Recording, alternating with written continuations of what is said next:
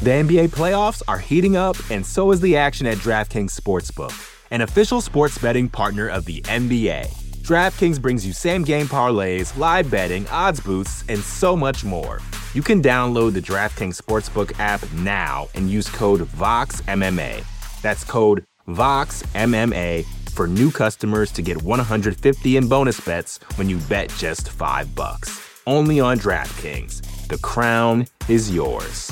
Gambling problem? Call 1 800 Gambler. Or in West Virginia, visit 1 800 Gambler.net. In New York, call 877 8 HOPE NY or text HOPE NY 467 369. In Connecticut, help is available for problem gambling. Call 888 789 7777 or visit ccpg.org. Please play responsibly. On behalf of Boot Hill Casino and Resort in Kansas, 21 and over. Age varies by jurisdiction. Void in Ontario. Bonus bets expire 168 hours after issuance. See dkng.co slash bball for eligibility eligibility and deposit restrictions, terms, and responsible gaming resources. You know how to book flights and hotels. All you're missing is a tool to help you plan that unbelievable travel experience. That's why you need Viator. Book guided tours, excursions, and more in one place. There are over 300,000 travel experiences to choose from, so you can find something for everyone. And Viator offers free cancellation and 24 7 customer support for worry free travel. Download the Viator app now and use code Viator10 for 10% off your first booking in the app. Find travel experiences for you. Do more with Viator. You're listening to the Vox Media Podcast Network.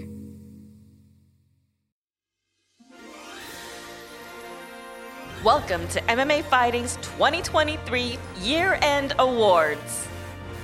And now, your host, Mike Heck. Well, hello there, ladies and gentlemen, and welcome to the MMA Fighting Year End Award Show for 2023. I am Mike Heck. Thank you for joining us once again. I hope you are all having a wonderful holiday season and a fantastic end to the year, which in our world of mixed martial arts was one of the most chaotic and unpredictable years in the history of the sport. We had multiple champion versus champion fights.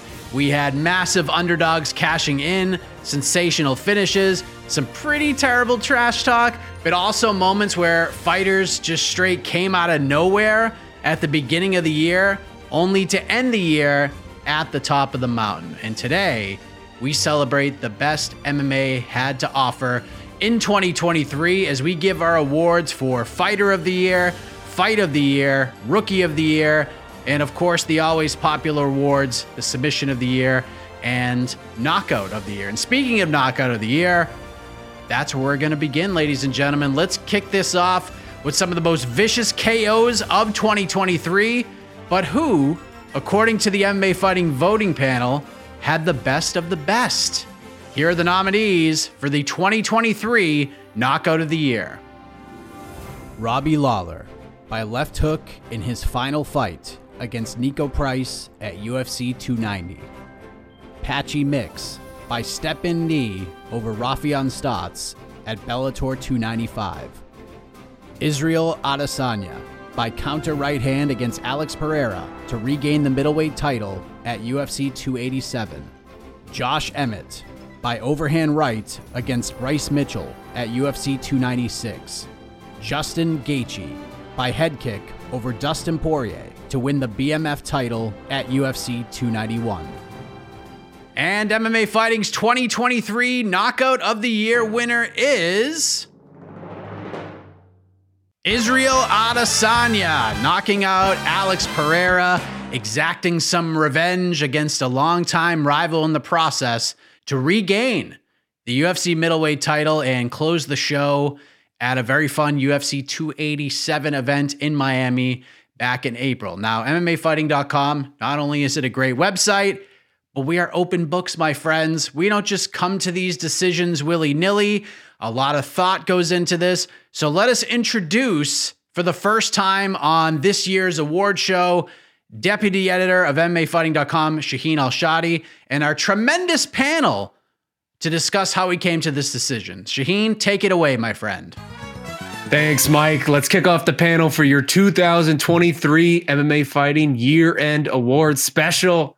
And I love the panel we got this year. We got the whole gang, the Road Warrior, Jose Youngs for the on site perspective, the social media maven, Eric Jackman for the social perspective, and of course, the most fearsome producer in the business, E. Casey Leydon manning the boards, who's really probably been on more post fight shows than anyone this year. I am Shaun Al-Shatti. Fellas, knockout of the year. Let's talk about it.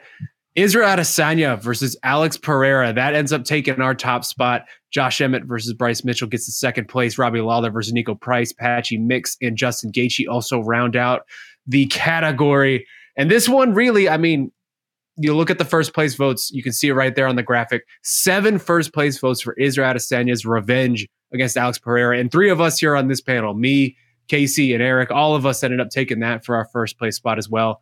And Jose breaking away from the group, taking Justin Gaethje with his first place vote. Josh Emmett also stealing a couple, and Robbie Lawler getting one as well. Eric, I want to start with you. Israel Adesanya was the runaway winner here. You voted for it. Why was this the runaway winner? Why was this the the clear first place in your mind?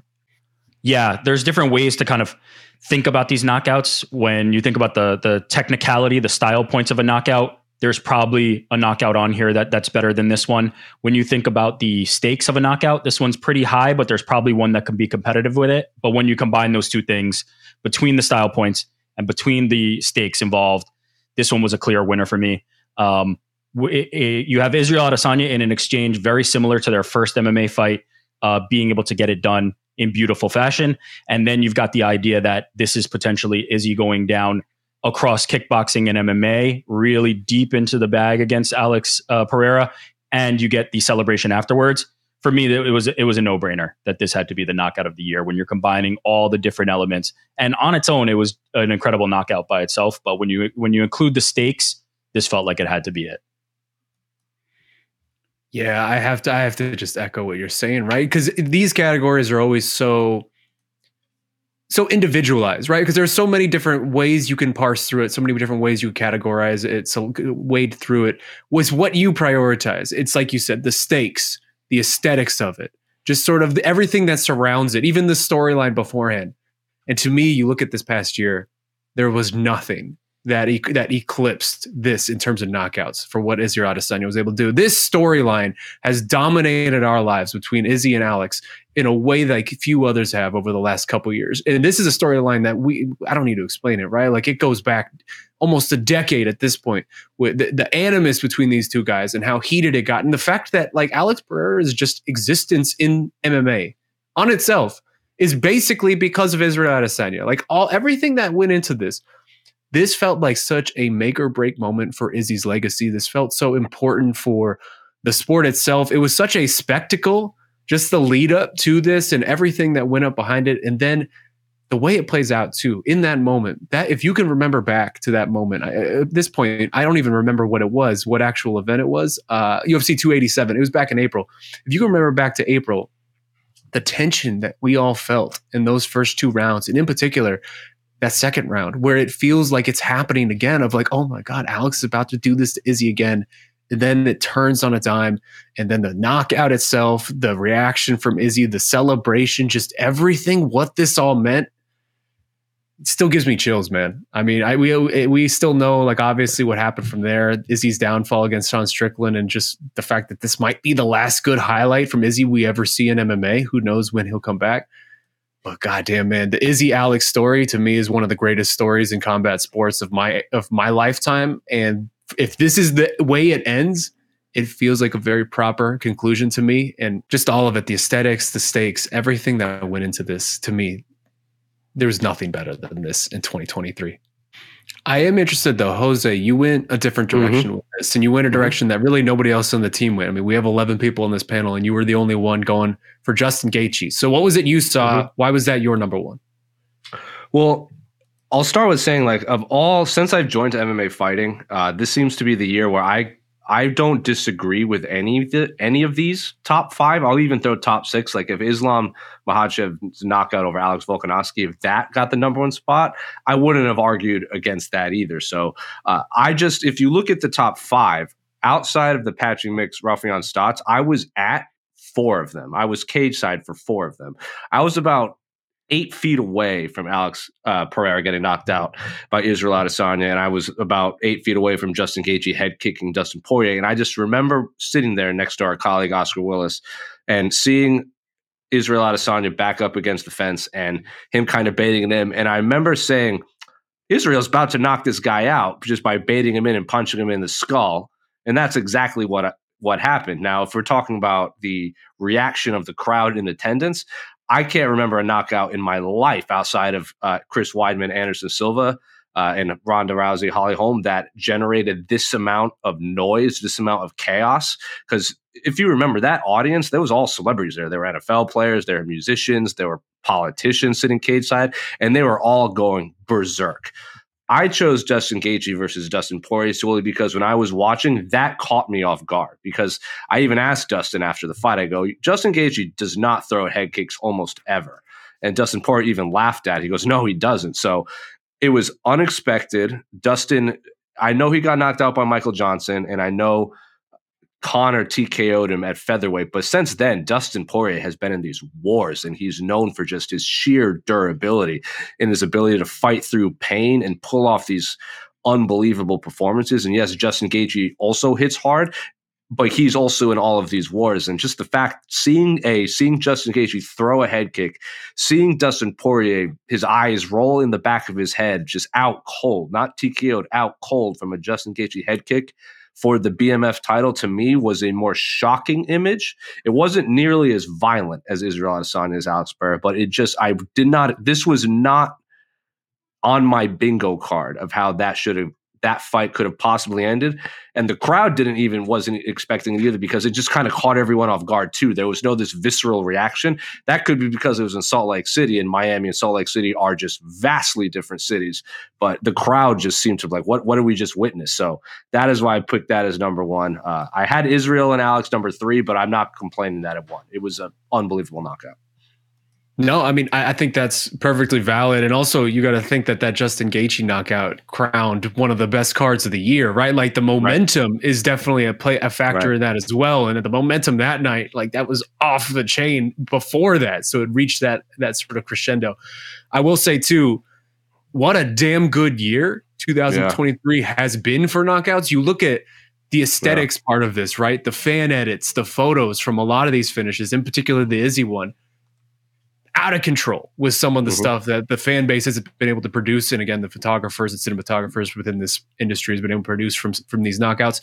We didn't even mention uh, Josh Emmett basically murdering Bryce Mitchell on the last card of the year, which was maybe the scariest knockout that I have ever oh, seen, sure. or at least in a long time. And of course, Robbie Lawler having the greatest retirement in UFC history, if not MMA history. Awesome year. Awesome, awesome year. I think we got the right pick, though. Back to you, Mike. And that leads us to our next category, ladies and gentlemen. We already gave out the award for Knockout of the Year. Now we head to Submission of the Year, and there were a lot of great options to choose from. So here are the nominees for MMA Fighting's 2023 Submission of the Year Alexa Grasso by rear naked choke over Valentina Shevchenko at UFC 285 to win the women's flyweight title. Davy Grant by inverted triangle choke over Raphael Assunção at UFC Las Vegas. Jon Jones by guillotine choke over Cyril Gane at UFC 285 to win the heavyweight title. Louis Glismann by inverted omoplata over Melvin Van at Octagon 43. Shavkat Rakhmonov by standing rear naked choke over Jeff Neal at UFC 285. All right, and I just realized there are three submissions on this list from UFC 285 in March. It's pretty crazy because that was a pretty crazy event for sure. But the winner of the MMA Fighting 2023 Submission of the Year is from UFC 285, Alexa Grasso for her fourth round submission win to pull off the massive upset against Valentina Shevchenko to win the UFC Women's Flyweight Championship. They, of course, ran it back in a classic in the main event of Noche UFC in September, fought to a draw. And maybe we'll get ourselves a trilogy fight in 2024. But Grasso wins the title at UFC 285. And now she has another title, Submission of the Year. How did this happen, Shaheen Al Shatti and crew? Take it away. Thanks, Mike. And yeah, what a year it was for the submissions in MMA. But my God, I do not know if I can ever remember something quite like this. You can see the graphic up now. 11 first place votes out of 11 for our winner, Alexa Grasso. This is, at least in my mind, the first time I can remember our big panel being unanimously uh, decided on on a winner like this, unanimously coming to the same conclusion, all with outside of each other. We do not speak to each other about these ballots. We file them in; they're all secret ballots, and yet we all came to the same conclusion. I I don't know the last time I remember that happening in MMA fighting history with any category.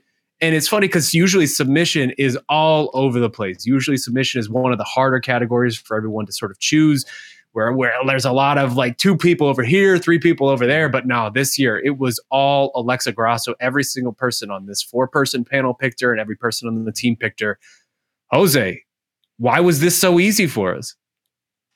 Because it's it's similar to it's not it is not the most thrilling submission. Like we've seen Twisters win this award. We've seen whatever AJ McKee, whatever he calls that from like 2021, uh, when he won our submission in the year. So this is by no means technically the most thrilling knockout, or I mean, th- thrilling submission we've ever seen. But just the fact that Alexa Grasso, who, uh, if you remember when she submitted Valentina, a lot of the narrative was oh, if Valentina gets through Alexa Grasso, like, will she face Erin Blanchfield? Will she face this person? Will she face Manon Fiorot? Will Tatiana Suarez move up? So that was the conversation. It just seems like people had written her off right away. And then when Alexa Grasso goes out there and not only submits Valentina Shevchenko, who was the most dominant, uh, her and Amanda Nunes at the time were the most dominant women's champions, but puts on that was if you watch that fight, that was an incredibly competitive fight against those two. And then Alexa Grasso times a spin. I can't remember if it was a spinning back elbow, a spinning kick, or whatever. But Valentina threw some spinning stuff, and Alexa Grasso jumped on her back and choked and grabbed her neck to the point and squeezed to the point where when she let go, you could see the imprint of her arm and the top of Valentina's head was bright red from the blood just being forced into her cranium. So it was, like I said, by no means the most technically unbelievable submission we've seen, but similar to what you said with Alex knocking out Israel Adesanya, just like the story was there, the setup was there, the crowd was there at UFC 285 because again that was an unbelievable fight to, fight card as well. I think it just checked all the boxes for a submission we're going to be talking about for a long time because for all the twisters, all the flying whatevers we've seen, they're unbelievable at the time, but they rarely come when the stakes are at its highest, when you're fighting the best of the best. And this is what happened. Alexa Grasso cemented herself as one of the best f- fighters on the planet, pound for pound, number one, as we film this. And it's going to be a submission that's going to go down throughout. Like it's get, we're going to talk, be talking about this forever, similar to the Anderson Silva, Chris Weidman knockouts, the Werdum Fedor submission. Not the most thrilling, but one of the most exciting. Yeah, I mean she's she's pound for pound number two, so I'll correct you there. But it, it, she started the year unranked on the pound for pound list, and that right. to me speaks about what was so crazy about this. Because I mean, I can remember, I'm sure all of you can, when this fight was booked, less oh. than zero people were giving Alexa Grasso a chance. No one in the world was giving Alexa Grasso a chance. This was considered a walkover, as you said, Jose. This was just a placeholder until Valentina does the next thing. Maybe she goes to bantamweight, whatever. Like this was all assumed that it was going to be the easiest fight in the world for her. And like you said, it was close from the beginning. That round one happens, and all of a sudden, all of us are just like, wait, is this is this about to be something? And if Sean Strickland didn't exist, like this would have been probably the upset of the year too. And it, like you said, all of it, the the, the narrative, the storyline, but then the aesthetics, the actual submission itself, and the image that comes from it of that two toned like just color on on Valentina Shevchenko's face. It looked like the world's worst sunburn that she had just suffered. And Alexa Grasso like nearly ripped her her jaw off. Like th- this wasn't even a rear naked choke as much as a neck crank of all things to end. Yeah, I was going to ask. Such a, a dominant reign. Yeah, yeah. That's like well, that's the thing. Like, what do you even call this, Casey? What what is this actually? I I I think it was actually a neck crank. Um, that's like the jujitsu joke, you know. It's like, oh, it wasn't a choke, it was a crank, you know. but it doesn't matter as long as you tap. But um, I I'm I'm very satisfied with our our our voting staff to pick this one because I feel a lot of times people go for flashy submissions, but like I am a big fan of just technically perfect submissions. This isn't a rare submission at all by far, but uh, outside the storyline, she just she just she game planned it. She saw opportunity. She took the back, took her down, got her got her hooks in, got her arms around her neck, and just put her and put her forearm this this kind of this part of your forearm just right across that jaw, and um, she made Valentina quit. Otherwise, her jaw gets broken, and um, just ah, so good. So legendary submission, legendary submission, and I think we can. I don't know what's actually more legendary, the submission itself or watching Jed Meshew's reaction on the watch party. well, I was I was gonna say I was gonna say that the the image of the like there are a few things that unite the mixed martial arts community than watching Jed have a meltdown. And I think us collectively as a whole of a fan base just kind of took delight in that. So yeah, props to Alexa Grasso for pulling that off as well. Yeah, I you wanna ask you guys Eric. you- yeah, you just you guys I nailed wanna- everything. Go ahead, go ahead, Chi. I just, I just want to ask Eric, like you, you're such a, you're so tapped into the social media side of this that when Hmm. you see an image like that two tone Valentina Shevchenko head of white, or I'm sorry, red, and then just pure white, what goes through your mind when you see that? That's just gold, right? Like that's so instantly just visceral in a way that few things have been this year. Yeah, it's social gold and and it speaks to kind of what we've kind of danced around but haven't quite put the nail on, which is that this was a shock, right? If you're if you're thinking about going into this fight, if somebody's going to get a submission, it's Valentina Shevchenko, right? It's it's almost like the Shaq meme that I wasn't familiar with your game. Nobody had Alexa Grasso winning and nobody had Alexa Grasso winning this way, and that's what made it so potent, right? In a, in a vacuum, if this happened in the second fight, I don't think the world is kind of tilting on its axis. But because of the shock level, because of the idea that this outcome was so unforeseen, it absolutely exploded. She deserved everything. And it gives her team and her uh, a lot more credibility and accolades when it comes to the grappling and, and creates this whole new kind of way to view her. Um, it, it's one of the most uh, incredible moments, uh, one I'll definitely remember. And I think kind of like defines her legacy. Like from here on out, there's something that she has that very few people are going to be able to say they have. Um, a very special moment like this. So, uh, just an incredible moment. I, I am very happy to see that it was unanimous, but it makes a lot of sense that it would have been. You know, one Yeah. thing I think uh, that we like, I, we, I think that we all are, are talking about this submission is like we all had this kind of collective experience watching it because it wasn't just like it didn't just happen out of nowhere. Like you kind of saw it coming in the sense like the ch- you know, the takedown, the choke. So there was a good like 10, 15 seconds. You're like, no way, no way. And it was near the end of the round, I think, too, right? Wasn't it near the end of the round? It was. yeah, uh, I believe yeah, it was so- late. so like you're kind of like, oh no, okay, she's gonna she got the choke in, but she's gonna survive the round. And you're like, no, she's not. No, she's not. No. So like we all had that same experience. So I think that adds just to the just the um historic nature of this submission. Just the Cham- championship round, championship rounds too. in championship rounds too. Just yeah. Yeah, the, actually, And the more I'm talking about, it, I'm just like, wow, I'm just like kind of reliving it in my head. It's really fun. Yeah, And that's the thing is, so you would think that a reign like Valentina's, someone who is so preternaturally tough, just like above all else, uh, talented, whatever, but like tough, you ended this with a neck crank. Like this is a pain choke, and you got. Valentina Shevchenko to get to the point of like that's too much. I tap done. out. Unbelievable. Uh, one last note on this category that I want to throw out there, just because submission of the year is always really fun to me because it is really the one category among all of them that we can sort of throw weird stuff into little little nuggets from regional scene and just dumb stuff because a cool submission is a cool submission regardless of where it happens what else stood out for you guys this year from the submission of the year runnings because i'll just say for me going back and rewatching i had forgotten how ridiculously brutal what shavkat Rakhmonov did to jeff neal was that was obscene on like a lot of literally, levels literally the fight before Alexa Grasso Valentina too. oh wow, crazy really? was literally fight the before? fight before. I didn't know that. Literally. I, I forgot that. back to back. Wow, that's wow. But that that standing choke, that standing bulldog was just absurd. And you go back and rewatch that fight, like it is brutal what that man did to Jeff Neal. What else, what else stood out to you guys? I I love the uh uh sorry what's her name uh Krina uh I forgot her name Silva. Yeah, Karina Silva. Yeah, Karina Silva and her kind of knee bar ankle lock. Uh, remember that? And like in, I, I, that the video. I mean, the submission is so much worse because of the video and the slow mo, and you just see her opponent's knee just goes bloop, and you say, "Oh my god!" yeah. So, uh, uh, great, great violent submission, Karina Silva.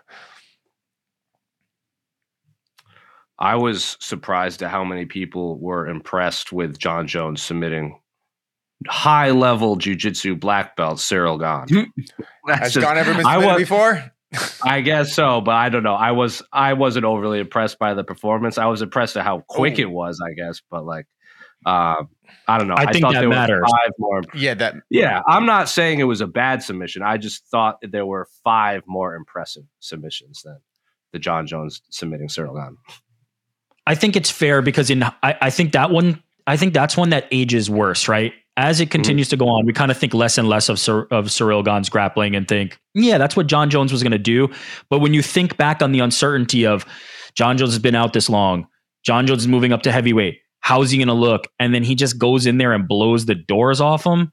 It it felt like a moment. It felt like a moment, and how quick he was able to kind of get it done. Because we've seen Cyril, like you know, Francis Ngannou was on him Exactly. for But but the di- but the difference in that fight, we know we know Srigan wasn't expecting that kind of game plan from Ngannou, so that kind of shocked all of us, including Cyril.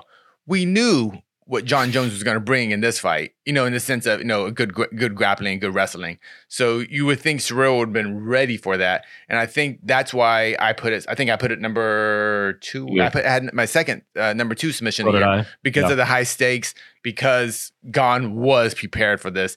And even knowing it's coming, Jon still did it with Well, ease. It was So the that- culmination of a journey. It was Yeah. the culmination of a journey. It wasn't right? the Like, this submission was itself, thir- it was kind of the whole package for that there's it was there's also 13 year. It was a 13 year journey to heavyweight for this man. There's also Yeah. something very impressive. Like there's an idea of like when it comes to submissions getting caught, right? Like there's a scramble, there's an exchange, there's a moment and get it. Jon Jones didn't catch Cyril Gane. He imposed his will. He did what Just he wanted it. to do Yeah. from start to finish. That's a very impressive kind of thing to do, uh, in, in my estimation. But ultimately, it all comes back to Alexa Grasso, our first, I think, unanimous winner ever for this website. First in a long time, certainly. She deserves it. Back to you, Mike. Thanks, everybody. Excellent breakdown as always. And we will hear from them throughout the show following each of these awards. Let's go to the fresh faces for the sport in 2023. The fighters who burst onto the scene on the big stage, who debuted in a major promotion this year and did so in a big way. Here are the nominees for the MMA Fighting 2023 Rookie of the Year Award Cedric Doumbé. Bo Nickal, Jesus Pinedo, Ikram Aliskerov, Diego Lopez. Just seeing that list, it's official. The future is incredibly bright in this sport, and all of these fighters could have a big, big year in 2024. But MMA Fighting's 2023 Rookie of the Year is the man who would probably win the award for best hair of 2023 as well. Diego Lopez. Congratulations to him. What a year he had. And he just has tremendous momentum heading into 2024. With that said, let us go back to the panel to discuss how Diego Lopez ended up in the spot. Shaheen Al Shatti, take it away. Thank you, Mike. And yes, Rookie of the Year, another category this year that was just incredibly diverse on all of our ballots. This was actually the closest margin of victory for any of our major five categories. You can see it right here. Lopez beats Bo Nickal by three points to take that top spot. And those first place votes were all over the place. Four people uh, voting for Diego Lopez, number one, four people for Bo Nickal, one for Cedric Doumbé, and one for Ikram Alexander, or I'm sorry, Alex Garoff. Jose, I'll start with you because you were among the Diego Lopez hive. How did you approach this one? Um, I approached it both like I I actually struggled with this for a while in my top two picks. I had I said Doumbé number two, I believe, which I think if I had been one of the people that voted Bo Nickal number uh number two, obviously it, it would have changed a lot of scoring. But Diego Lo- Lopez came in on short notice against Movsar Ev- Evloev and not only was competitive, but almost damn near beat a top 10, maybe top seven featherweight right out of the gate uh, to the point where he was one of those guys that he he lost and more people were talking about him and were more excited to see his next fight than Movsar's fight, and he's the one that has a high, has a more realistic chance of fighting for the title relatively soon, especially if he beats Arnold Allen. And then when he came back and won again, and then he won again, uh, in in Madison Square Garden, and Dana White goes up on the press conference. And say what you want about Dana White, but when Dana White goes up on the press conference, and we've said a million times, placement of your fight matters, and Dana White rarely watches prelims and this and that. But when he goes up there and says, "I think we have a legitimate superstar in our hands with Diego Lopez, who fought on the prelims," then then you know when you can make Dana White watch early fights on a pay per view, you must be doing something right. And I've since seen him around a lot. Like he's cornered a lot of fighters. He cornered Alexa Grasso, who won our submission of the year. I've seen him at uh, the Noche uh, on uh, the Noche UFC fight on uh, with just mingling with fans, and there are lines just to meet this man. Like he just checks. All, he has got the unique haircut. He's one of the nicest people in the world. He can speak three languages. He has an incredibly high action fight style. So again, I actually uh, similar to the knockout, I don't think we could have been wrong with anyone in our top five, but just the fact that Diego Lopez went from, if there was like a story of the year, like a emergence or breakthrough, if this is breakthrough fight of the year, I think it would have been more um, the terminology would have fit the, how I voted more rather than rookie because he's not a rookie. He's had a ton of fights outside of the UFC, and we've had these conversations amongst our staff. But I vote for rookie of the year based on breakthrough fighter of the year, and I think no one broke through more than Diego Lopez in 2023.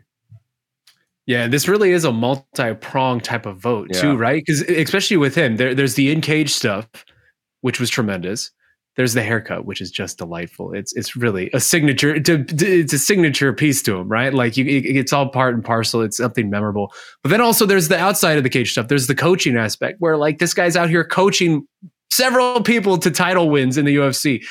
Eric, I want to go to you because you went a different direction in this, and I it's not the first time. I remember you had Paddy Pimblett in 2021 when he'd only fought once in the UFC, and he was your number one as well. And now you've done it again with Cedric Doumbé, who was 1 0 in a major organization. Is it the social media footprint? Is this another Paddy situation? Why was Cedric the answer for you this year? Social media isn't a factor in it, but I'll start with a quiz, right? How many Instagram followers do you think Diego Lopez has? Uh, I can say from firsthand experience that Instagram's not really a thing in Mexico, so probably not that much. 120. He's got 100. Uh, close, 144. How many Instagram followers do you think Bo Nickal has? Oh, Penn half State wrestler, probably way. Oh, half. Yeah, way more. Half a million. 552k. Ooh, I'm good yeah. at this. How many Instagram followers do you think Cedric Doumbé has? 2.3 well, million. I'm gonna guess. I'm gonna, I'm gonna guess wild. we're we're in yeah. No, you're, going too wild.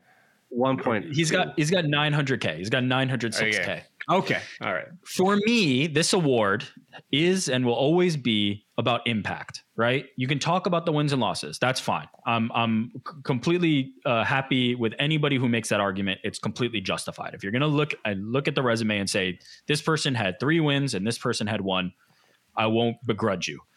But for me, the one who had Kylian Mbappe sitting at his fight, the one who set the internet on fire, yeah, yeah, is Cedric Doumbé the biggest impact, the one that when we look back on his rookie year, that's the one we're going to remember. We're not going to remember the two wins over some guy in the Apex. You you can't argue that this is this is the one that got the most attention, that had the most eyeballs. So much so that PFL did everything they could to make sure that nobody in the United States of America could watch this. Wow. And we all still know about it. And we all still remember exactly what happened in that fight because he knocked the guy out so quickly that we all saw it within five seconds on Twitter, X, Instagram, wherever you are. So for me, as you mentioned, I voted for Paddy Pimblett in the past. For me, this is an impact award. This is when you come onto the stage, who re- makes the lasting impact that you remember? And for me, that was Cedric Doumbé, narrowly edging in my mind Bo Nickal, because I think Bo Nickal lived up to a lot of the hype and kind of burst onto the scene as well. Uh, but for me, he was head and shoulders above everybody else on rookie campaigns that we will remember. Nine seconds is nine seconds. Any way you slice it. nine second And KO it is wasn't going to get just at people's nine attention. seconds. Remember, remember the remember the uh the face off and everything. Just Yeah. oh, That man. was, uh, I can't. That was. It's yeah. As far as sorry, sorry, Jose, but like as far as MMA debuts, and that it wasn't his MMA debut, but MMA debut on a I don't know what you call it on a, a big stage. Um, I can't think of someone that's milked it more than he has in a good Yeah. way. So yeah, it was Yeah, and I- theatrical as hell, and Yeah. you love that. I I put a lot into because like since I've been at live events more a little more than you guys in the last few years. When Dan Hardy was on the MMA Hour and he said I was calling the fight for Conor's fight in Dublin and I was calling the fight for Cedric Doumbé's fight in Paris and they were comparable in terms of reaction. That kind of sealed the deal for me in terms of voting for this for Cedric Doumbé number two um, because one and zero and or two and zero, and one of them was in a fight that no one saw. But I agree. Eric made a good point. We didn't even get to watch it, and yet we're still talking about it. It's a the great only point. reason, the only reason. I, I, I slightly disagree with Eric as far as the biggest impact because I guess for me and Eric too, Cedric Doumbé was already a star. He was already a combat sports star. It was just now. I don't. I don't know that that's true though. I think he Not- was a combat sports star, but he was not an MMA star. Not for until that nine MMA. Not for No, I, MMA. I, I, you know, I, I, I know that. I know that he wasn't an MMA star, but he was in a combat sport. Uh, you know, that's what I'm saying. He was he was already a he was already a star. That's what I'm saying. Do but yeah, he think- became an MMA star. So I know we're kind of kind of getting this schema. semantics, do you yeah. do you think? And I'll pre- I'll present this to the the panel. If he didn't have that back and forth with the UFC and was really he was one of the first big guys to say no to the UFC and then go to PFL instead. If that didn't happen, he just flat out signs with the PFL. Would he have had as big of an impact? I think enough people knew his name that like if he came out and did this, yes. But if he came out and just had like a ho hum unanimous decision Yeah. performance, I don't think it would have gone over as well. I think the UFC attaching itself to him definitely mattered. Yeah. But kind of to Casey's point, like there were enough people that knew like, oh man, this Cedric Doumbé guy Yeah. could be good. And there's enough goodwill built up by uh Alex Pereira and Israel Adesanya that like Glory Kickboxing has a name when it comes to like people crossing over to MMA. There were some mixed results before this, but those two in recent years have really put it on the map. But man, there were a lot of people who were just like kind of like, eh, we'll see what he does, and then that's what he did. It was it was the Brilliant matchmaking. Yes, yes. I'll just say for me to close this out. I went. I was sort of off the board here compared to everybody else. I went Ikram Aliskerov. I was the only person on the team who went Ikram number one, and I did so because I'm simply just terrified of the man. Uh, he is ferocious, and to me, maybe Bo Nickal counts in this conversation, but to me, Ikram is the best chance of anybody we have on this whole crop to be a immediate contender in the UFC right away right away. Like I think you could throw him in there against anyone at middleweight and he'll survive, if not do well. Bo Nickal's going to need some time. Cedric's going to need some time.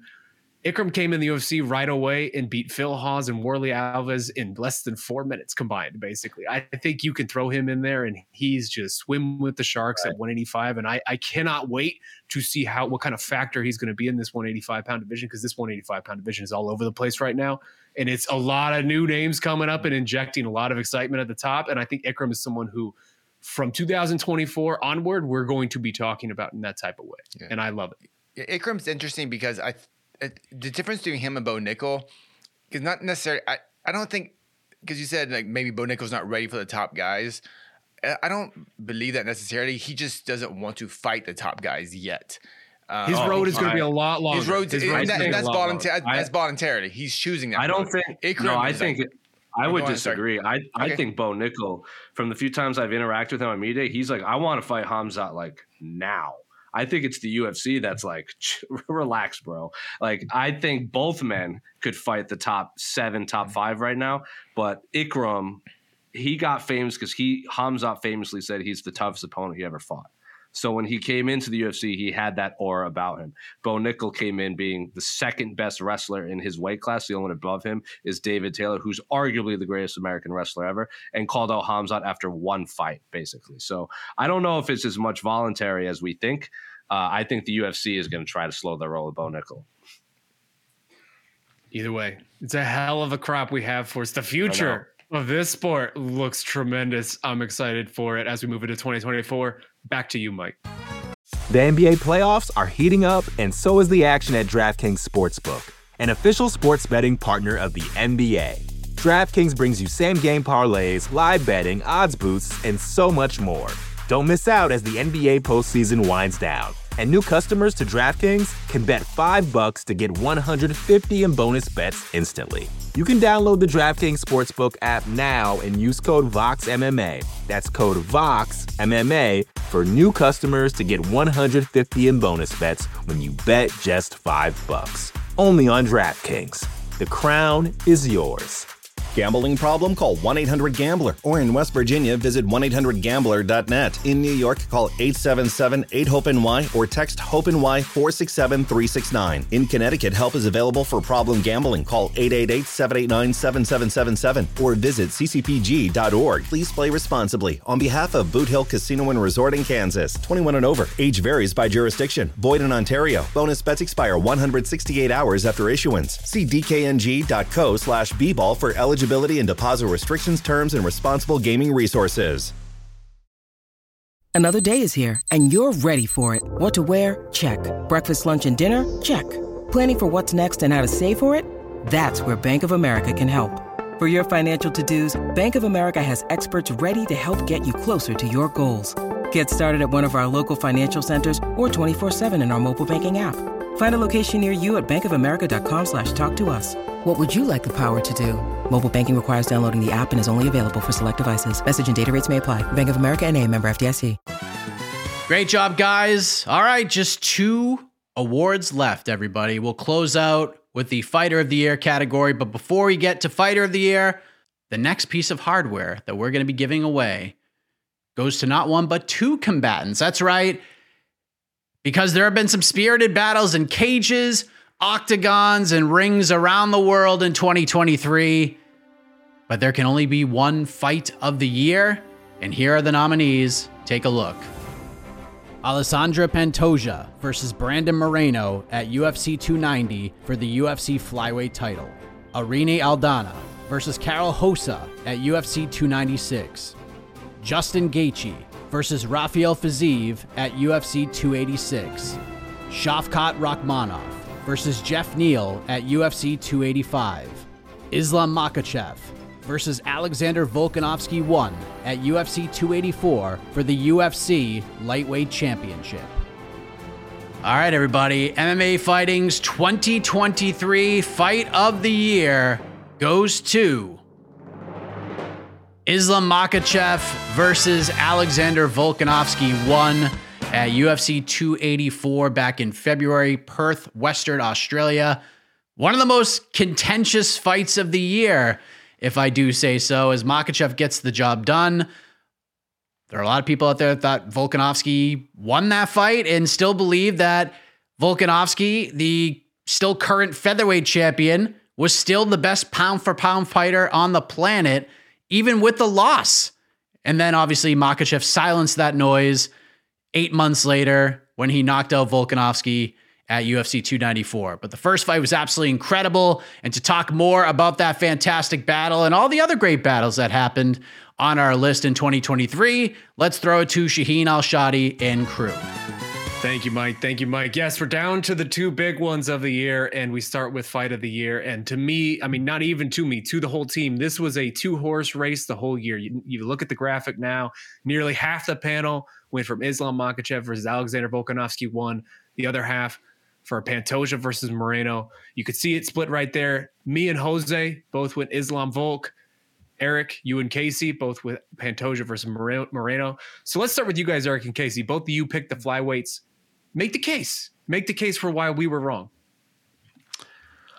This is going to sound maybe like pretentious, just go back and watch it. Like it is absolutely insane from from bell to bell. It's one Use of the your eyes. craziest. You're not use your eyes to watch it. Like from bell to bell, it's one of the most nuts, electric fights I've ever seen. Like, the, uh, you know, like each year we kind of break these by years. We do these awards, but there are certain ones that stand out, and I think there's quite a few of them this year. The KO that we selected, uh, Israel Adesanya over Alex Pereira. I think that is one of the best ever. When we think about Alexa Grasso over Valentina Shevchenko for sub, I think that's one of the best ever. This fight for me is one of the best ever. Um, and I Yeah. think uh, Alexander Volkanovski and Islam Makhachev is also in that category. So we're kind of blessed to have this many amazing fights this year. But these two fights, and and in particular, I'm speaking about right now, uh, Pantoja and Moreno, are, are is one of the best fights ever. Like there's just not a moment. Um, there's just not a moment to breathe. They're down each other's throats. There's momentum swings. There's near finishes. It's just it's just electric. I, I don't know. And and then you combine the idea of the stakes, right? This is a, a a title fight. This is a rematch. There was just so much on the line here, and it delivered across the board. And I think you could say that about honestly both of the the top two choices. Uh, but for me, this one narrowly edged it out. I definitely think there was more excitement and like kind of on the line um, in Volkanovski and uh, Makhachev. But uh, fight alone, if you're just looking at it in a vacuum and then adding on the stakes after, uh, this this was one of the most exciting fights I've ever seen. Yeah, I've I've written about this a couple different times over the course of the year, but I just it delights me to no end the place we've gotten to with flyweight, where flyweight is just so obscenely fun, consistently, just like every time out, it's delivery, and especially these title fights over the last couple years have just been exceptional every time, and it just it's so it tickles me that like we almost lost this division just because DJ dared to stand up for himself and not, not fight freaking TJ Dillashaw for some dumb contract that the UFC was offering him. It was just we- all so, so dumb. We have, we have such high standards for flyweight championship fights now that we just saw Pantoja Oh. Royval, which was a great fight, and we were like Yeah. kind of disappointed in it. You know, like it That's was- like the, it- that's like and the it was- worst and it was flyweight really- championship fight in several years. and Which it was a says very lot, good 'cause it was- fight, and yet It was like a B were B still- minus. It was like a B minus It fight, and it's like the worst in several years. Yeah. Jose, you and I both went Volk Yeah. Islam, which ended up taking the top spot. For you, why why, why was that the number one? because since I've started being the road guy at MMA fighting, I cannot think of a more tense fight in terms of being there than Alexander Volkanovski versus Islam Makhachev UFC 284. It was it had everything like the drama of the week it being in Perth. You remember the IV arguments, the weigh-ins being at a different time. It just had all of this drama surrounding it, like Volkanovski uh, submitting Charles, Alex being called into the fight. So the buildup was unbelievable. It was it was a, one of those rare, like we had it with Jon Jones in DC, but it was number one versus number two. And Eric, I'm saying now, when you if you guys do the awards and Alex Volkanovski's entrance at UFC 284 does not win entrance of the year, y'all done goofed because I was there and that was one of the most memorable moments I will have ever witnessed in my MMA media career. The the Alex Volkanovski's walk from the locker room to the cage. There was not a person standing, there was not a person sitting, and there was not a person not screaming at the top of their lungs. I don't even know what I said right there. That's how much I love this fight. It was from the second that first bell rang to the end of the fight, it was what who's gonna make the first mistake. Everyone was at the edge of their seat. It was the opposite of of Moreno and Pantoja, which was just absolute chaos for 25 minutes. This was just incredible. High level chess, high level martial arts at its finest. Every each of them seemed to have a foil for the other one's move. And it was just an absolute perfect display of martial arts against the two best fighters in the world for the at which I can what I consider at the time the number one pound for pound title. I know that's obviously a subjective term and we have a panel for it. I am not on. But when those two fought, the winner was going to be the number one pound for pound fighter in the world. So the stakes were there, the drama was there, the tension was there, the skill set was there. It was the the only thing missing was the blood and guts that usually wins this award. And I'm actually really happy a fight like this won because we've I don't think I didn't vote for Justin Gaethje, Michael Chandler. I didn't think that was the best fight of the year. I thought it was Corey Sang and Peter Yan because it was a high level five round martial arts display. That's what this was. It is one of the best fights I've ever seen in my life. It's top five fights I've ever seen live. The crowd is pound for pound one of the best crowds I've ever experienced. Checked all the boxes for me. Yeah. I echo everything you just said wholeheartedly. And then one note that you missed it lived up to the hype. Yeah. Yeah. How often can you ever, ever, ever, ever say that about champion versus champion fights in the UFC? You just cannot. there are no good champ versus champ fights in the UFC generally ever. There's been seven all time, and this was by far the best one. And there isn't even a close second because you're right. Everything about this, the lead up to it, the storylines, that it was so good. Of hey, the winner of this gets number one spot. Pound for pound, how often do you get number one versus number two in the pound for pound rankings? And then just what this fight became, too, right? Like for 10 months out of 12 in 2023, Islam versus Volk was one of the prevailing storylines. It was the rivalry of the year, essentially. It was the it was the rivalry that defined most of the year as we continue to talk about it before, during, and after. Just everything. It lived up to it. And we never ever can say these champ versus champ fights live up to it. They are memorable for their own sake, whether it's DC winning the heavyweight title or whoever you want to say. Just like these type of moments are, are legendary moments. The actual in cage themselves, the in cage action, is never as good as we saw get from these guys in February. And God, I, I, I love this fight so much. I've watched this fight probably like four or five times since then. It's so good, and to me, it's a very deserving winner of fighter fight of the year. And like you said, Jose, it's nice too to not get a Gaethje type Chandler type occasionally, right? Like it's very rare that we get yeah. the the very technical mixed martial art contents contest winning this award, but this one deserved it in my eyes. Do you guys do you guys agree with me though that like these two are historic? Like both of oh, these, yeah. in my opinion, will stand the test of time. 100%. Like I feel like these are two of the oh, best fights ever. Yeah, these 100%. were my top two. These were my top two easily. If somebody had anything other than these two, I'd be curious to see it because these were like far paging, and away from me. Paging Steven Marrocco, who didn't have Pantoja Moreno and had uh, Volkanovski, uh, uh, Makhachev at the five spot. Wow. Just straight so, calling him out. Also, special be, shout out though to Irene Aldana and Carol oh, Wilson, yeah. who Great really fight. turned in a gem out of nowhere in the middle yeah. at the end of the year. Amazing no fight. Yeah, I'm gonna be a bit of a contrarian as as far as Makhachev Volkanovski. The reason why I had it only at number four, I wasn't the the fight didn't feel like it was the right time because I, I, I was one of I'm I'm kind of like Jed on this. I was like on board the whole Volkanovski hasn't cleared out the featherweight division, so that's why I wasn't super excited. I was more kind of slightly annoyed that this fight was happening, but I accepted it and I and I I got that number one versus two pound for pound. But the other reason why it, it couldn't be that fight of the year for me is like when I watched it live from home from TV. I wasn't in the arena, so I didn't have that experience. It's like I'm I was kind of like Islam. I had it 4 1. So coming into the yeah. fifth round, I had Islam winning the first four rounds. So like all this kind of controversy that came after like, who really won the fight, I was just kind of like, eh, uh, I didn't, I just didn't feel it. So while the fight did live up to the hype as far as like super high level competitors, you know, fighting in a main event in Perth, sold out arena, and had all, I checked out those boxes. The fight to me just wasn't close enough to be fight of the year. But I have I have no issue with what you two got, what you guys are saying about it that makes any sense. And, I still, and I still, I still put Volkanovski, even though he lost the fight, I still had him as number one pound for pound. I was one of those people. hey, so that raises a, a question for me. Do do do your fights of the year have to be competitive? Because I've I've done this in the past and I did it again this year. One of my top five was not a competitive fight. One of my fights was because how else do you rate a performance oh, that wasn't a finish? Yeah, yeah. How else do you celebrate Sean Strickland beating yeah. Israel Adesanya, other than to say it is one of the best fights I've ever seen on behalf of Sean Strickland. It doesn't have to be back and forth. It doesn't have to be blood and guts. Now, don't get me wrong. I did not put it in as number one, as number two, as number. I put it as number three. I did not put it as uh, top two because, as I said, I think those other two are going to live forever as as competitive fights. But sometimes I feel like the fight category can be used to celebrate like these performances Performance. that didn't necessarily end in a KO or didn't necessarily end in a I sub, mean, where we saw something truly special in a fight.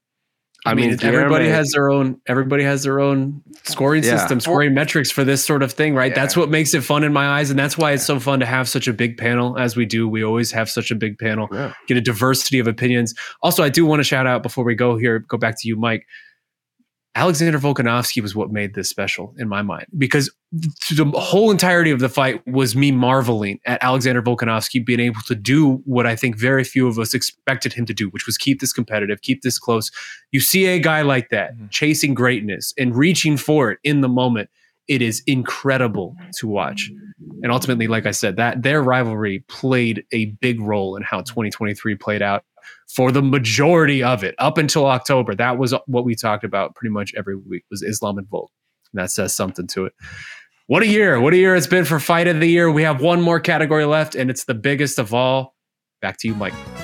Just a wonderful job, guys, as always. And now just one more award the 2023 Fighter of the Year. And we've had some incredible moments, unbelievable years from a lot of fighters. There are a lot of fighters in play here, not just from the UFC, but Bellator, PFL, etc. And we had to narrow it all down to just five nominees with only one fighter, just one, who could take home this prestigious award. And now, the nominees for MMA Fighting's 2023 Fighter of the Year Francis Ngannou, Sean Strickland, Islam Makhachev, Patchy Mix, Leon Edwards.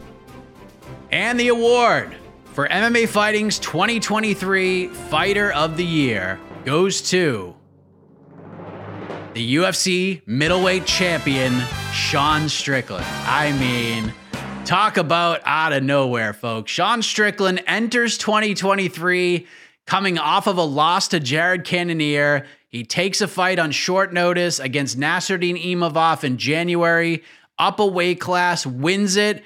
And then this man was just off to the races. He gets a main event fight in July. He finishes Abus Magomedov. And then he gets his first title shot Opportunity knocked. Man, did this guy answer. He goes out and dominates Israel Adesanya bell to bell at UFC 293 in September to become a world champion. This sport is just wild, isn't it, Shaheen Al Shatti? Let's throw it to you and the rest of the crew one more time. How the heck did we get here? Thank you, Mike. Yes, indeed. Yes, indeed. It is the year of Sean Strickland, as you can see six first, first place votes for the UFC middleweight champion to take fighter of the year. One first place vote also for Islam Makhachev coming from our own Jose Youngs. Francis Ngannou, who didn't actually fight in MMA this year, gets two first place votes. And then Patchy Mix, he's getting one vote from our own EKC Leydon. And of course, Eric Jackman going off the board there with Alex Pereira. So, gentlemen, I want to start this off just by talking about Sean Strickland because you look at the way these awards shook out. It is the second biggest margin of victory for this category, for any category, other than Alexa Grasso just being unanimous with the submission of the year. The margin of victory Sean Strickland had is relatively staggering, right? You look at our point system, you can see it there 90 points for him, 38 points for second place. And if you look at number two to number seven, 38 to 31, that is the difference. Unbelievable. And to me, it makes sense. Sean Strickland, whether you like it or not, love it or hate it, he represented 2023 for better or worse. This was a very weird year. It was a very ugly year in a lot of different ways. There's there's different elements to this, right? There's the shock factor of seemingly every time a shocking outcome could have happened in 2023, it, it more or less happened. Sean Strickland was the most shocking of those outcomes. Then there's also the other side of this. The the I don't know what you want to call this, but dumbing down of the game, the uglification of the game, the question of is this sort of who we are going to be now? And that that question feels more pertinent now than it has in a while, especially coming off of this recent pay per view and the lead up to it and how ugly things got there.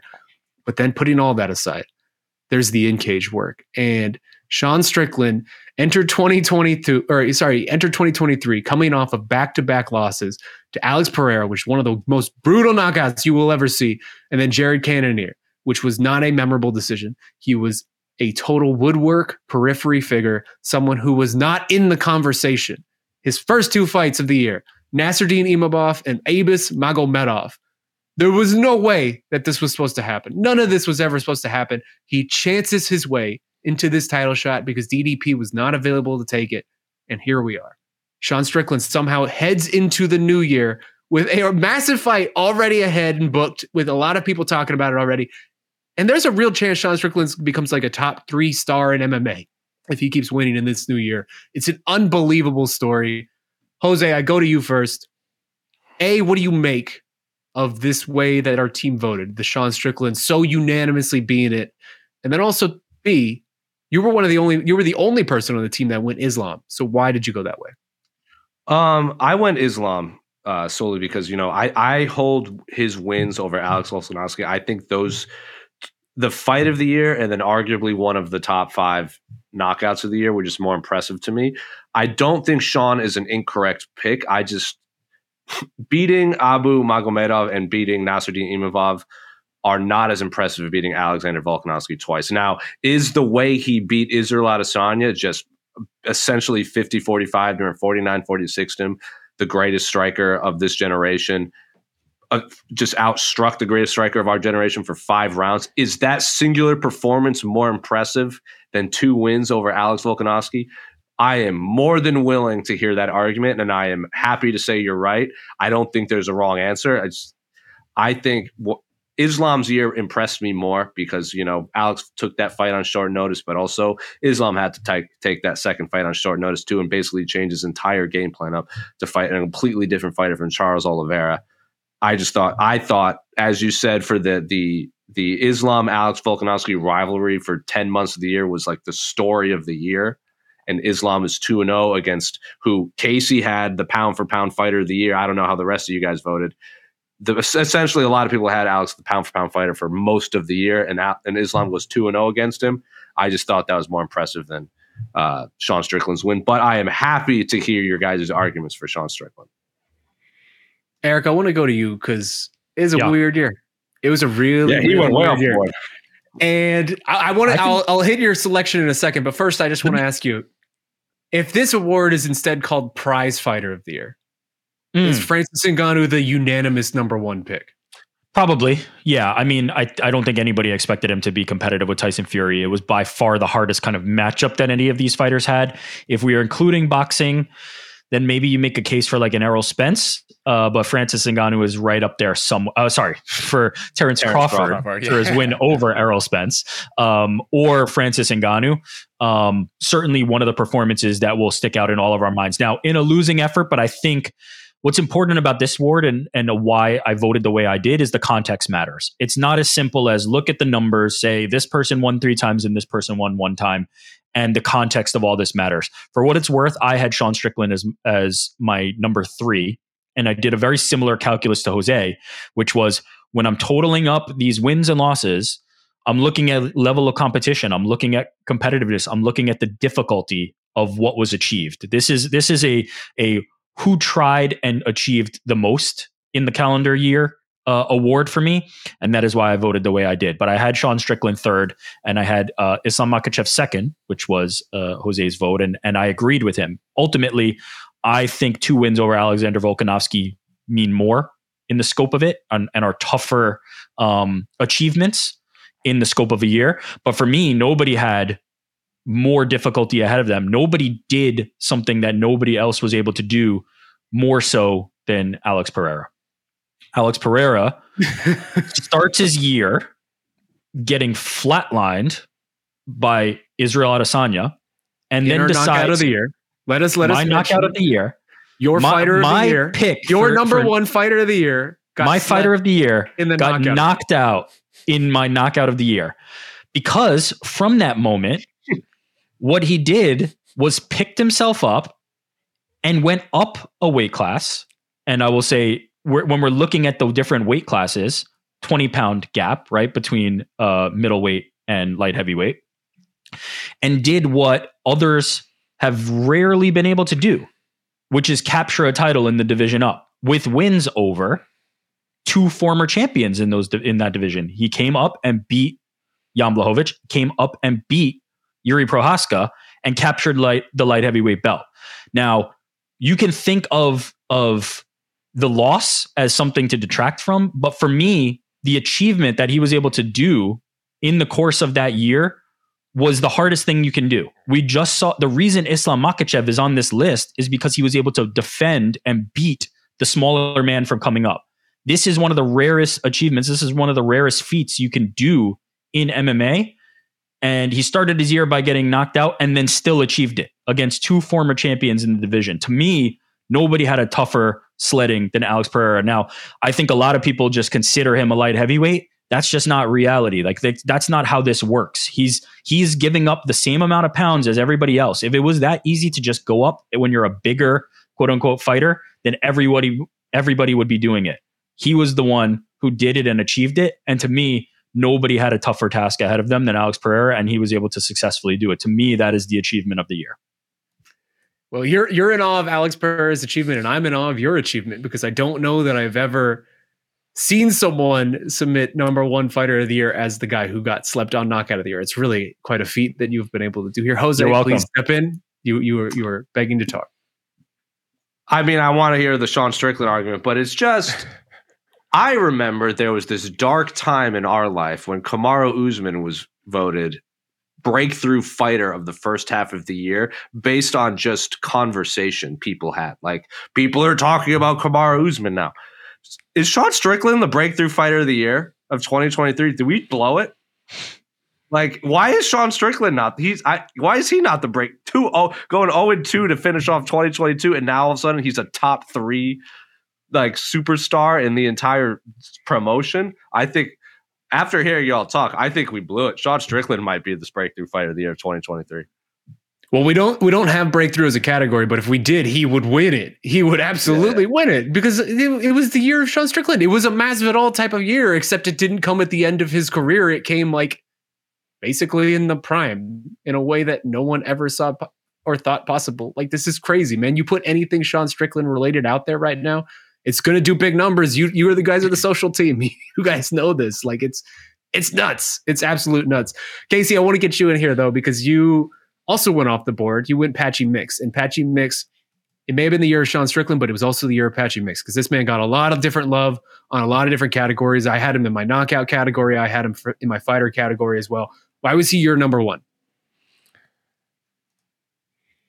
Patchy Mix went technically 2 0 this year, but really I'm going to go 3 0 because he had a fight in December of 2022 where he uh, finished Magomed Magomedov. Then he yeah. So I'm gonna go ahead and count that because it was just you know right there. but uh, I don't like these hardline dates. And then, but but really, it was just it's about dominance for me. It's just three fights in a 13 month span. Just and uh, I think all part. Uh, I think two of the were, was this Pettis fight part of the tournament or is it was that the Stots fight? The Pettis fight was just a just a championship. That was okay. the Stots. Yeah, the, the Stots was the final. Okay, yeah, so yeah, whatever. So all super high level bantamweight fights. Bantamweight for me is the best division worldwide in mixed martial arts, and the fact that just Patchy did it just with just just so much dominance. I mean, I'm not even sure he even got hit hard or was in in, in real, any serious bad position in any of those fights against Pettis, Stots, or Magomedov.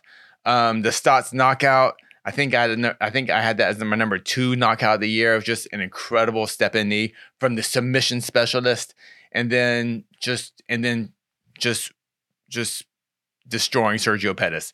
Um, yeah, uh, just an unbelievable. Like I have him ranked. I think a few of us have him ranked as the best bantamweight in the world, above the UFC champion, and that's a that's a pretty great. Um, uh, very rare, great, very rare, very rare, very rare that where we where there's a good argument that there's the best person in division is outside the UFC, and there's a good argument for that too. Um, so yeah, that's why Patchy Mix is my guy this year, and it's solely uh, with the him being above Strickland. I think as Strickland my my second number two fighter of the year. It's just based on the dominance and the level of competition to get there. Of course, Strickland did beat Izzy, but I'm gonna be a bit of a hater of Sean Strickland right now and just say that I think that was that was the biggest upset. I think that was the best Strickland we ever got, and that was the worst Izzy that we've ever seen in the cage. And credit to Sean Strickland, he did it that night, and that's what matters. But overall, Patchy Mix is my guy for 2023's Fighter of the Year. I would have to push back in that I think there's certain elements of what Strickland brought to the cage that that caused Izzy to look so bad? Whether it's the pace, pressure, just generally the way he. I mean, he did it. I mean, he, he defensively he, things like that. I mean, but and also I will say the coaching from Eric Nicksick, who in mm-hmm. my mind is the coach of the year, should also go into that because there were several. Even Izzy called it out. There were several moments where Eric the sort fact, of swung the tide the mid fight. For me, the fact that Izzy's going like, you know what, I'm taking a big break. Not like I got to get back in there, get that back. To me, that says to me that Izzy was not in the right frame of mind to be fighting at this high level so much. And Izzy's, I don't want to make this Izzy about Izzy, but Izzy's like his the amount of title fights he had back to back to back to back was pretty incredible for UFC standards. So, um, but Well, Sean, Strickland, I- Sean Strickland showed up. He showed up and he did it, and all credit to him. All credit to him. Just, um, but that's why he's only my number two. No, I mean, he's still my top five. I mean, he's just still there. He's just my number two. That's all. I think ultimately it says something about Israel Adesanya that now this is back to back years where the fighter of the year is the guy who beat Israel Adesanya in a big, very big stage. We had Alex Well- Pereira last year, and now it's it's Sean Strickland. I'm going to count that the Alex uh, win over Izzy for this year. Casey went back, you know, to an end of year fight. He's attaching it on. I'm going to do the same thing. You're and doing now that? the calendar year for Alex Pereira includes the win over Izzy, capped off by the light heavyweight title. So now he has wins in both uh, championship fights because I'm going back and stealing that one too. There you go. There you go. Ultimately, to me, what fighter of the year means is wh- who am I going to think of most when I think of that year? And when I think of 2023, I will think of Sean Strickland for better or worse. This was the year of Sean Strickland. And what a year it was. And again, if you look at our, our list, if you look at our year end list, the difference between two and seven is so small. It shows, it just shows you how many incredible different campaigns and performances we saw throughout the year. That is our final award of the year. It goes to Sean Strickland. Back to you, Mike. There you have it, folks. Sean Strickland. Sean Strickland, MMA Fighting's 2023 Fighter of the Year award winner. Man, I'm curious who you all think will win Fighter of the Year in 2024. Because nobody thought it would be Sean Strickland heading into 2023, but the twists and turns of the sport, you just don't find it anywhere else. And I'm curious what you think. So make your predictions in the comments section here on YouTube. We'll have some fun with this, just like we had so much fun with all of you all year long. This year went by so darn fast. I can't believe we're about to kick off 2024, which could be a super interesting year, both in and out of the cage. But that's going to do it here for us. This has been the MMA Fighting 2023 Year End Award Show. Thank you to everyone watching and listening. And the year end content is going to continue to burst out, everybody. A lot of predictions will be coming up for 2024 as well. And of course, the most comprehensive award show in all of sports, all of MMA, the MMA Hour Awards will be coming your way, We'll be back in your life live on January 3rd. So stick with us for all of that incredible content and so much more. I am Mike Heck, and for all of us here at MMAfighting.com, thank you so much for allowing us to be part of your 2023 with our coverage. And the content is just going to keep on coming, everybody, in 2024. That I can promise you. Enjoy the rest of the holidays, everybody. Have a happy new year, and we will see you all in 2024.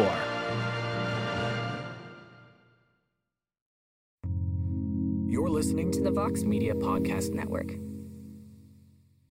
When you need mealtime inspiration, it's worth shopping Kroger, where you'll find over 30,000 mouthwatering choices that excite your inner foodie. And no matter what tasty choice you make, you'll enjoy our everyday low prices, plus extra ways to save, like digital coupons worth over $600 each week. You can also save up to $1 off per gallon at the pump with fuel points. More savings and more inspiring flavors make shopping Kroger worth it every time. Kroger, fresh for everyone. Fuel restrictions apply.